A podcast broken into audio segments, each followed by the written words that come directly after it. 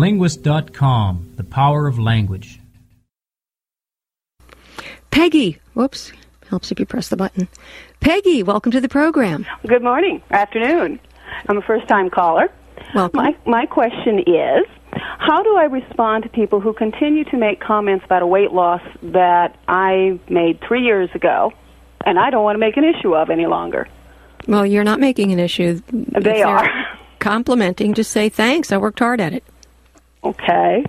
I would just assume they not bring it up at all. Well, since you and I, you know, it would be wonderful, Peggy, if you and I had control over everybody in the world. Mm-hmm. Wouldn't that be great? It would, wouldn't it? I'm just sitting down right now with a piece of paper and a pencil and thinking how I'd make everybody be different. yes. But the reality is, we don't have that power. Okay. Oh. So I don't even know why you're going there. Well, If somebody says something about your weight loss, just be gracious and say, I worked hard at it. Look great, don't I? Okay, I guess that's what I needed is how do I respond because I have a tendency to get angry. Why?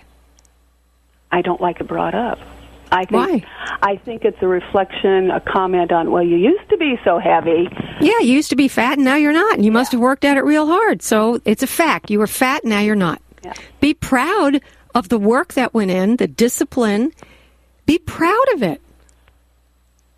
See, it, it is a character issue. Because a lot of people talk about wanting to eat better, exercise better, look better, be more fit.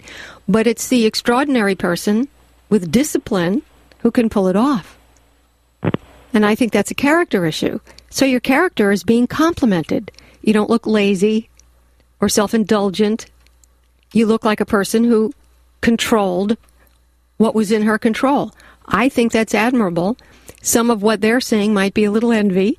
Nonetheless, I think you ought to be proud at what you accomplished. I am. I guess it's just after three years, I thought it was something that would. Oh, honey, go never away. turn down a compliment, even if it's after 30, baby doll. Come on. Okay.